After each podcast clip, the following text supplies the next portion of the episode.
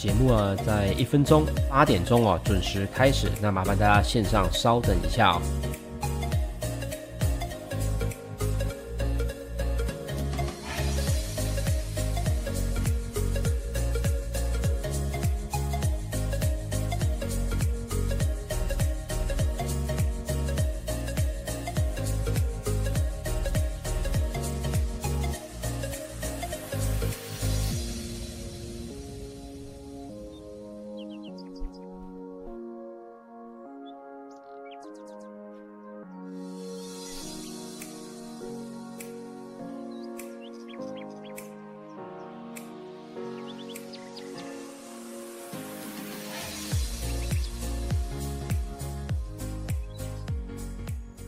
OK，时间来到了早上的八点钟哦，欢迎收听早安阿水理财报报，我是股市阿水，三十分钟让你了解全球最新的全财经大事。那么今天呢，也是礼拜一，也是早安阿水第一百五十八集的节目。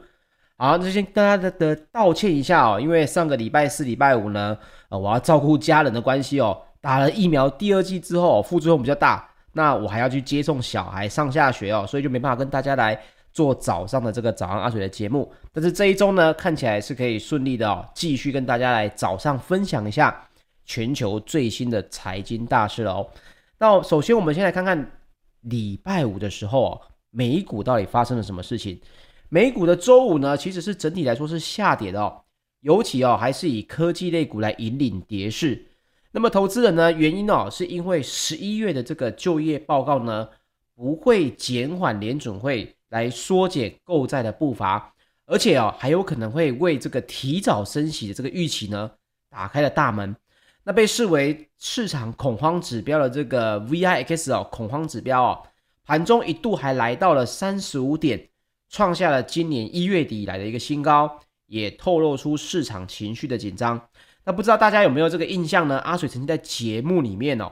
跟各位来分享过。我说，虚拟货币呢，现在的走势哦，是会比美股还有相关的台股哦，它的走势哦，是还要再早一些的。哎，果不其然，我话刚说完没多久哦，隔了两天，虚拟货币比特币这些啊，还有以太币呢，这些比较主流的货币哦，先是下跌了。美股呢，周五也跟着哦，出现了下跌的情况。那么整体来讲哦，为什么会有这种情况发生呢？首先是我们讲到投机性哦，因为虚拟货币它现在的投机性还是比较高，所以大家呢在这个市场里面哦，资金呢它的恐惧程度也相对的比较大。那因此呢，只要一有风吹草动哦，通常资金先跑掉的就是这种比较呃投机性比较高的市场哦，像是比特币啊、以太币这种市场。所以呢，目前看来哦，呃，应该说整体的虚拟货币。下跌之后，现在也还没有一个很强势的反弹。那么，包括了这一周的美股的情况的话，各位还是要相对应的小心注意一下了。那么，道琼工业平指数呢，在十二月三号哦，中场是下跌了百分之零点一七，标准普五百指数是下跌了百分之零点八四。那么，纳斯达克指数呢，则是下跌了百分之一点九二，费城半导体指数则是下跌了百分之零点一六哦。那整体来说，上个礼拜呢，道琼跟标普五百，还有纳斯达克指数哦，也都分别下跌了百分之零点九二到百分之二点六不等哦。当中跌的最深的就是纳斯达克指数哦，下跌了百分之二点六二。那我们来说到美国的劳工部在三号才公布一个非农就业人口啊，这个之前呢跟大家来报告过，非农就业呢就会跟这个所谓的呃。美国的经济复苏哦，会有相关性。结果呢，这个数字十一月的非农就业人口只增加了二十一万人，创下了今年以来的一个最低的增长哦。那远低于市场预期的增加了五十四点五万人。换句话说哦，就是一半还不到。那么失业率呢，是稍微好一点，十月的四点六个百分点哦，是降到了百分之四点二，也是连续第六个月下滑。那也续创二零二二年二零二零年二月以来的疫情的二十一个月的新低哦。那换句话说，这要怎么来看待这个数字呢？首先，我们来看看美国的一些经济学家的说法哦，包括了纽约金融研究公司的这个经济学家这个普鲁基就表示哦，尽管呢非农就业人口的增长不如预期，但是失业率下降的表明经济的引擎呢正在超速的运转。那么，City Group 的首席美国经济学家呢霍伦霍斯特他就认为，十一月的就业报告就足以支持联准会在本月哦，就是十二月的会议上面来加速缩减每个月的购债规模，资产购买可能在明年的三月就要结束，而未来的几个月失业率呢可能会降到四点零个百分点以下，那这也使得联准会在明年六月之前就有可能升息哦，这个几率是越来越高。那么根据这个资芝商所根据联准会的这个联邦基金期货价格来计算的这个工具哦。十二月三号的数据就表示，二零二二年六月联准会就升息的几率来到了百分之七十六，也就觉得哎，百分之七十六这高还是低？相对于一个月前哦，市场预期升息的几率其实当时还不到百分之六十。那你会说，哎，升息跟我什么关系？我又不花美金哦。最主要的问题还是在于升息会影响所谓的企业，尤其是成长型的企业哦，它的借贷成本增加。对于财报方面呢，可能就会比较难看一点。所以哦，升息为什么第一个影响都是这些科技类股？因为科技类股呢，它是需要大量的资金的。所以目前看来，整个市场现在担忧到底是什么？美股市场目前担忧的就是升息到底会不会提前？尤其阿水跟大家说过，美股可以接受你升息的时间表出来，但是不能接受什么？不能接受你的升息时间是出乎意料的 surprise。这种情况下，对于美股来讲啊，就是一个很伤的情况了。那么，包括了费城半导体指数啊，里面的大这些成分股哦，很多也都是收黑的情况。其中呢，包括了超维、AMD，也就是还有这个辉达、NVIDIA 都下跌了超过百分之四点四。那 Intel 跟应用材料呢，只下跌了百分之零点五一跟百分之零点四五。那影响所及，台积电的 ADR 也下跌了百分之一点九五哦。那联电的 ADR 是跌了百分之零点五八，相对应来讲卖压是比较小一些的。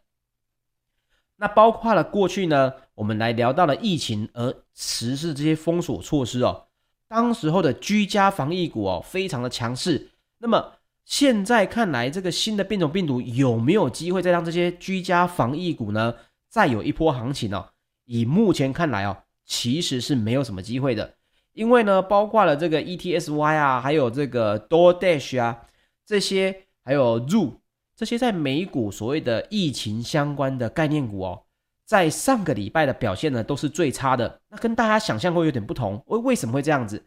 因为目前世界卫生组织宣称这个新型的这个 Omicron 的病毒呢，构成全球危机的几率虽然很高，但是哦。这个整体要来观察的是有没有可能又有一个所谓的封城的情况？诶，有可能大家打完疫苗之后，封城的这些措施呢，我叫不会像是去年这样子实施的这么严格。那么居家防疫呢，可能就没有这么大的行行情跟话题哦。那包括了现在的美国，投资人认为美国呢已经在结束封锁状态了，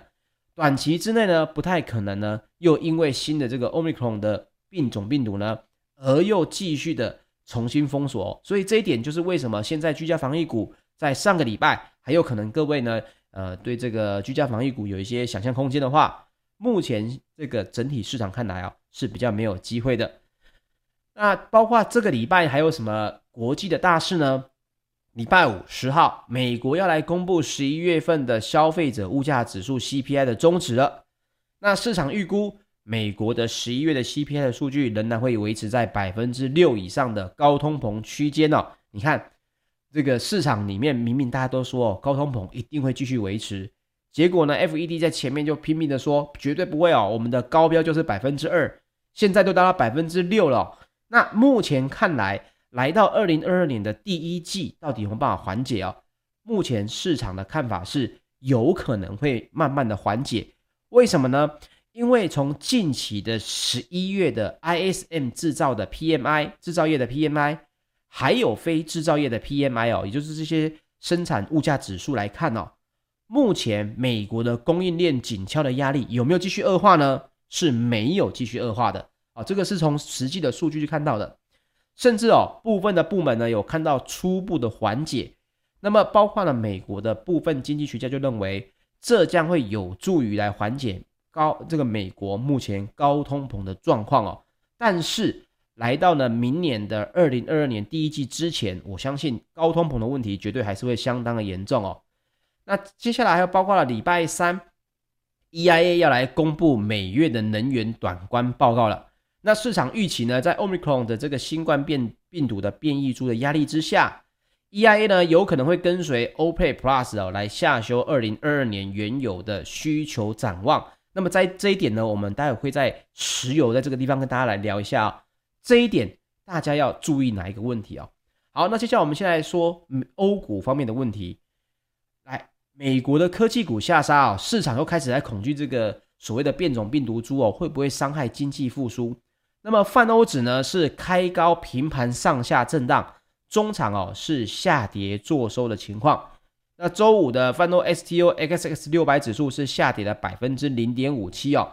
原因呢还是因为美国的就业报告表现不如预期，刚刚聊到的比市场预期的一半还要差。那么 FED 呢虽然可能会因此延后升息哦，为什么延后升息呢？就是因为这个整体的。就业情况不如预期，但是失业率又没有继续的恶化，所以呢，现在市场就有两个声音，一个认为升息不会提前，但是阿水跟大家分享的是，市场现在认为升息提前的情况哦，这个机会是比较高的，所以美国的科技类股，仍然还是下跌的情况，所以呢，你会看到很多媒体哦，可能会有不同的说法，但是一定要注意的是，目前来讲。就是在明年六月之前就升息的几率，现在用数据来看，就是已经机会大增了。所以科技类股呢，短线上面遇到的这个情况啊，还是会比较危险一点。那分析师就指出哦，目前关注最新的通膨数据，十二月十五号，美国的联邦公开市场委员会有 FOMC 会议又要来展开了，包括接下来十二月十五号又要来讲什么，市场呢又会继续的关注哦。那我们来聊到刚刚提到的石油方面，纽约商业交易所的一月原油期货在十二月三号收盘是下跌了百分之零点四哦，来到每桶六十六点二六美元。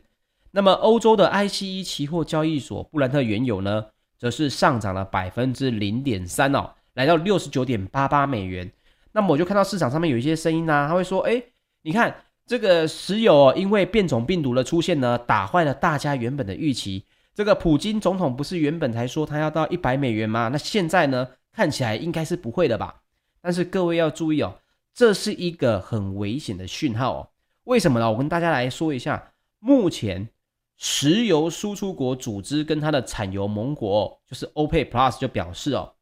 如果产生了更多的防疫封锁的遏制需求，那么可能会来重新评估每月增产的政策，你知道吗？OPEC Plus 才刚在愁着说没有好的这个理由哦，来去减少这个增产，因为以前就说好要来增产的，现在呢，他不得不每月增产四十万桶，结果油价呢就一直维持在七十到八十美元震荡。但是各位要知道，油价越高，这些石油输出国组织它的获利是越高的，尤其他们的收支平衡点呢，这个之前跟大家分享过，很多大型的这些包括。呃，沙乌地阿拉伯啊，它都落在每桶七十美元附近，也就是说，增加的话，对于他们的国内的这个营收来讲哦，税收来说是比较好的。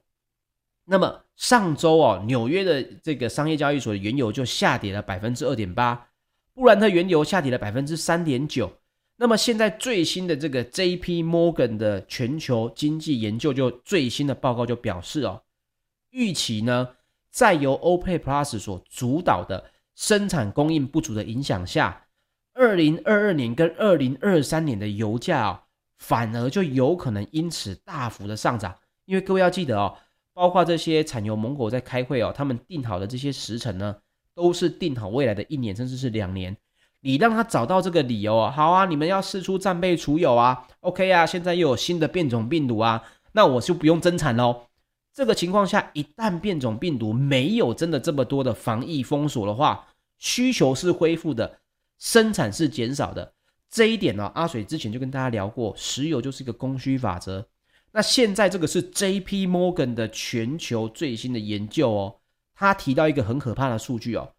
二零二二年跟二零二三年的油价有可能会因此大幅的上涨，甚至有可能来到每桶一百二十五美元跟一百五十美元呐、我看到的时候是冒了冷汗哦，因为这个问题绝对会是接下来二零二二年跟二零二三年的一个很大的未爆弹哦，包括了能源的问题，在接下来的一年，也就是明年，各位一定会看到越来越多的新闻哦，所以各位一定要特别注意的是，哎，不要因为哦，现在看起来好像石油来到了每桶六十六美元了，这件事情好像对我们影响不大，我没有在操作石油，对不对？我们就少开车而已嘛。但是各位要注意的是。能源这个问题绝对影响的是全球的经济哦，所以呢，这一点呢，分享给大家，各位呢，一定要来继续关注这个话题哦。好，接下来我们来说说这个类股方面哦，最近又有什么新的话题呢？首先跟大家来聊一聊，哎，我们上个礼拜的时候，礼拜三似乎有聊到这个宏基跟华硕在印度的这个笔电的销售情况还不错，哎，宏基呢，礼拜五似乎股价就不错，是是不是我们早安阿水点了名的？个股呢，似乎接下来都有不错的商机哦。那接下来我们再来聊聊，那还有什么其他的这个商机可以看哦？首先呢，我们先来聊聊类股方面哦。为了抢攻电动车啊，也就是所谓的 EV 车的商机，目前哦，大家一定会觉得 这个大家来聊第三代半导体啊，聊了这么多，到底这个需求是真议题还是假议题哦？我们来看一看日本好了。日本现在是忙着在增产 EV 用的次世代半导体哦，就是所谓的这个碳化系 SiC 的功率半导体哦。其中呢头须把东芝哦也传出计划要把产量扩增到十倍哦。那么根据最新的日经新闻三号就报道，因为看好来自电动车的需求增加，也让东芝就头须宝还有罗姆半导体，各位要知道，罗姆半导体跟这个科瑞哦都是全球知名的 SiC 的厂商哦。那罗姆半导体呢？等日本厂商就相继的来增产节能性能提升的 EV 用的次世代半导体哦。那目前各家日产呢，日厂呢增产的对象哦，是用来供应跟控制电力的这种功率半导体的材料。那各位也知道，根据产品的特性哦，你要让这个高功率啊、高电压的这个呃产品呢，有一个比较好的呃，包括。啊，功率半导体这些产品有比较好的功效，你都必须要采用这个碳化系哦。那碳化系的功率半导体呢，它就使用在 EV 的逆变器上面的话，耗电力呢可以缩减百分之五到八啊。不要小看这个百分之五到八，换句话说，这个缩减的耗电呢，它就可以转换成这个续航距离。那目前特斯拉跟中国的车厂也已经开始在部分的车款上面使用 SiC 的功率半导体了。那现在目前报道又指出啊，因为看好来自 EV 的需求有望呈现急速的扩大，这个东芝半导体的事业子公司哦，也就是东芝电子元件跟储存装置呢，计划要在二零二三年度把旗下的这个基督半导体工厂的 SiC 的半导体产量增加到二零二零年的三倍，并且呢，也计划在二零二五年哦进一步扩产到十倍。那目标呢，最迟要在二零三零年度来取得全球一成以上的市占率。那另外呢，罗姆半导体的这家公司，我本身呢也相对应的觉得，诶，蛮有投资机会的哦。因为从以前呢，我都常说，你要投资一个新的产业哦，投资龙头就对了，因为他所花的钱是最多的。后面的老二、老三呢，想要弯道超车哦，基本上比较困难一点。罗姆半导体呢，也将要投资五百亿日元哦。要在二零二五年将 SiC 功率半导体的产能提高到现在的五倍以上哦。那他们在福冈县的这个 SiC 的新厂房呢，二零二二年也要来启用了。中国的吉利汽车的 EV 车也已经决定采用罗姆半导体的 SiC 功率半导体产品，而罗姆半导体呢，在早期哦，也要将目标呢，就是在早期要将全球的市占率从现在的将近两成哦，提高到三成。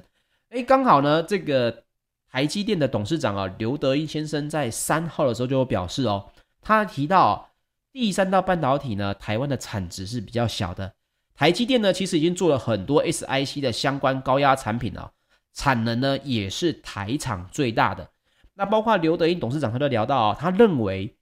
第三代半导体有一部分是广告，也就是说，他觉得台厂哦在炒这个事情呢，其实跟国外相比是相对应比较小一点。因为他说，实际上的产值蛮小的，目前在全球领先的还是美国公司。你看嘛，你看嘛，我之前就聊到要投资 SIC 的话，你绝对要去找龙头商。现在连刘德英董事长都来画瞎了哦。全球领先的还是美国公司哦，并并不是我们崇洋媚外，而是你今天投资本来就是找一个最有机会的嘛。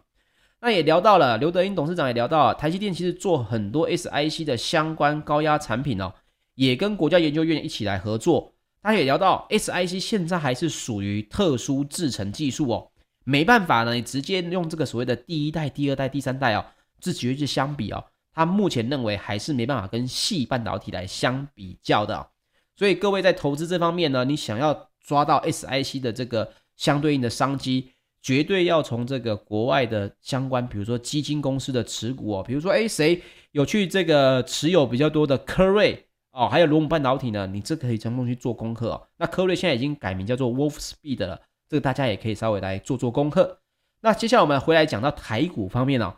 红海，我们先讲讲红海二三一七。五号呢，公布了十一月的营收哦，是六千两百一十七点一三亿，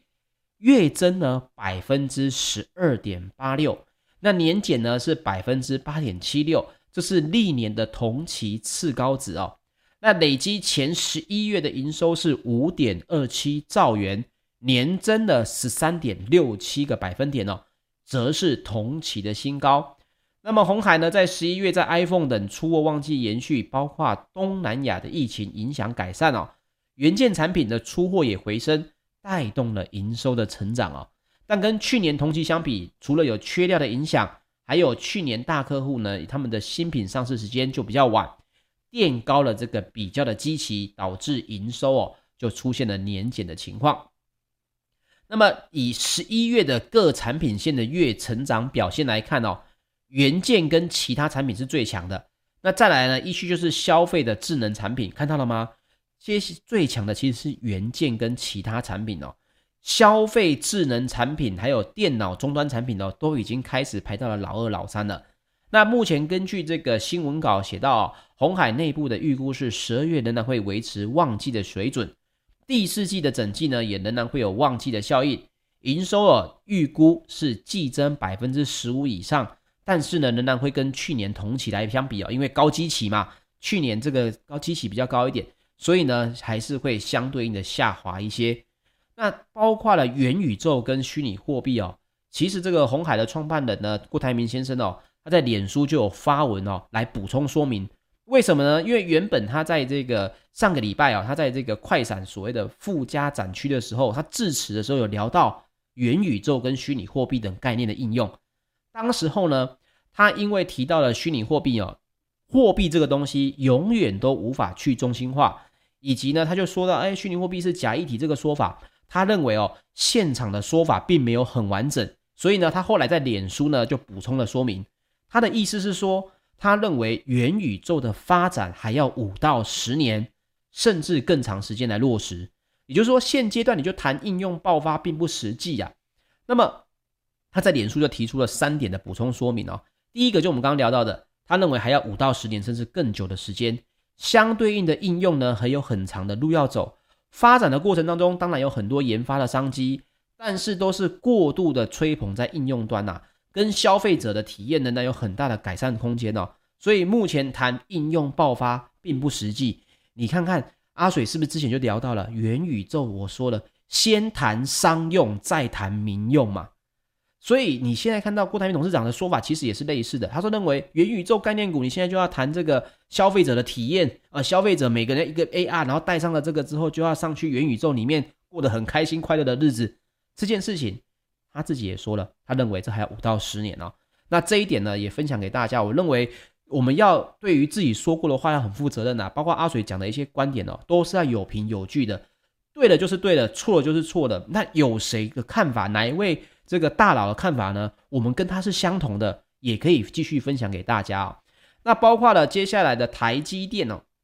礼拜五十号要来公布十一月的营收了。那市场呢，目前是看好说，虽然下半年这个受缺料干扰啊，客户拉货的影响，导致上个月的营收略低于预期，但是仍然是历史的第四高。那从财测数据来推估，法人是预估。台积电的十一跟十二月的单月营收仍然是有机会再冲破一千五百亿元哦，这是一个续创新高的可能性还是蛮高的。那根据台积电第四季的财测哦，预估单季营收将来到一百五十四到一百五十七亿美金，季增呢是百分之三点五到百分之五点五，这个之前跟大家分享过。毛利率呢还是维持在百分之五十一到五十三的水准哦。营业利率呢也在三十九到百分之四十一哦，毛利率也可望来高于百分之五十的水准，这个情况有机会是继续来维持的。那这个是礼拜五台积电就要来公布十一月的营收了。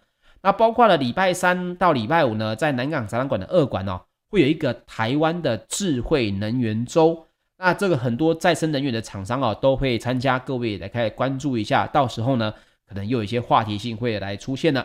那力积电在今天哦要来正式的转上市，那展望后市呢，力积电就表示，近一年来每一季都会小量的增加产能，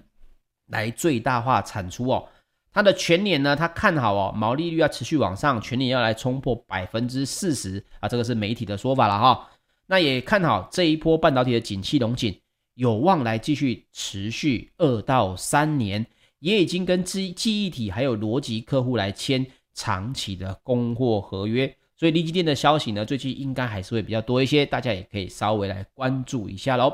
OK，以上就是本集的节目内容，谢谢大家的收听。那要听重播，请到 YouTube 搜寻股市阿水。喜欢我们的节目，也请你帮我们按个喜欢，感谢各位。我们明天早上八点再见，大家拜拜。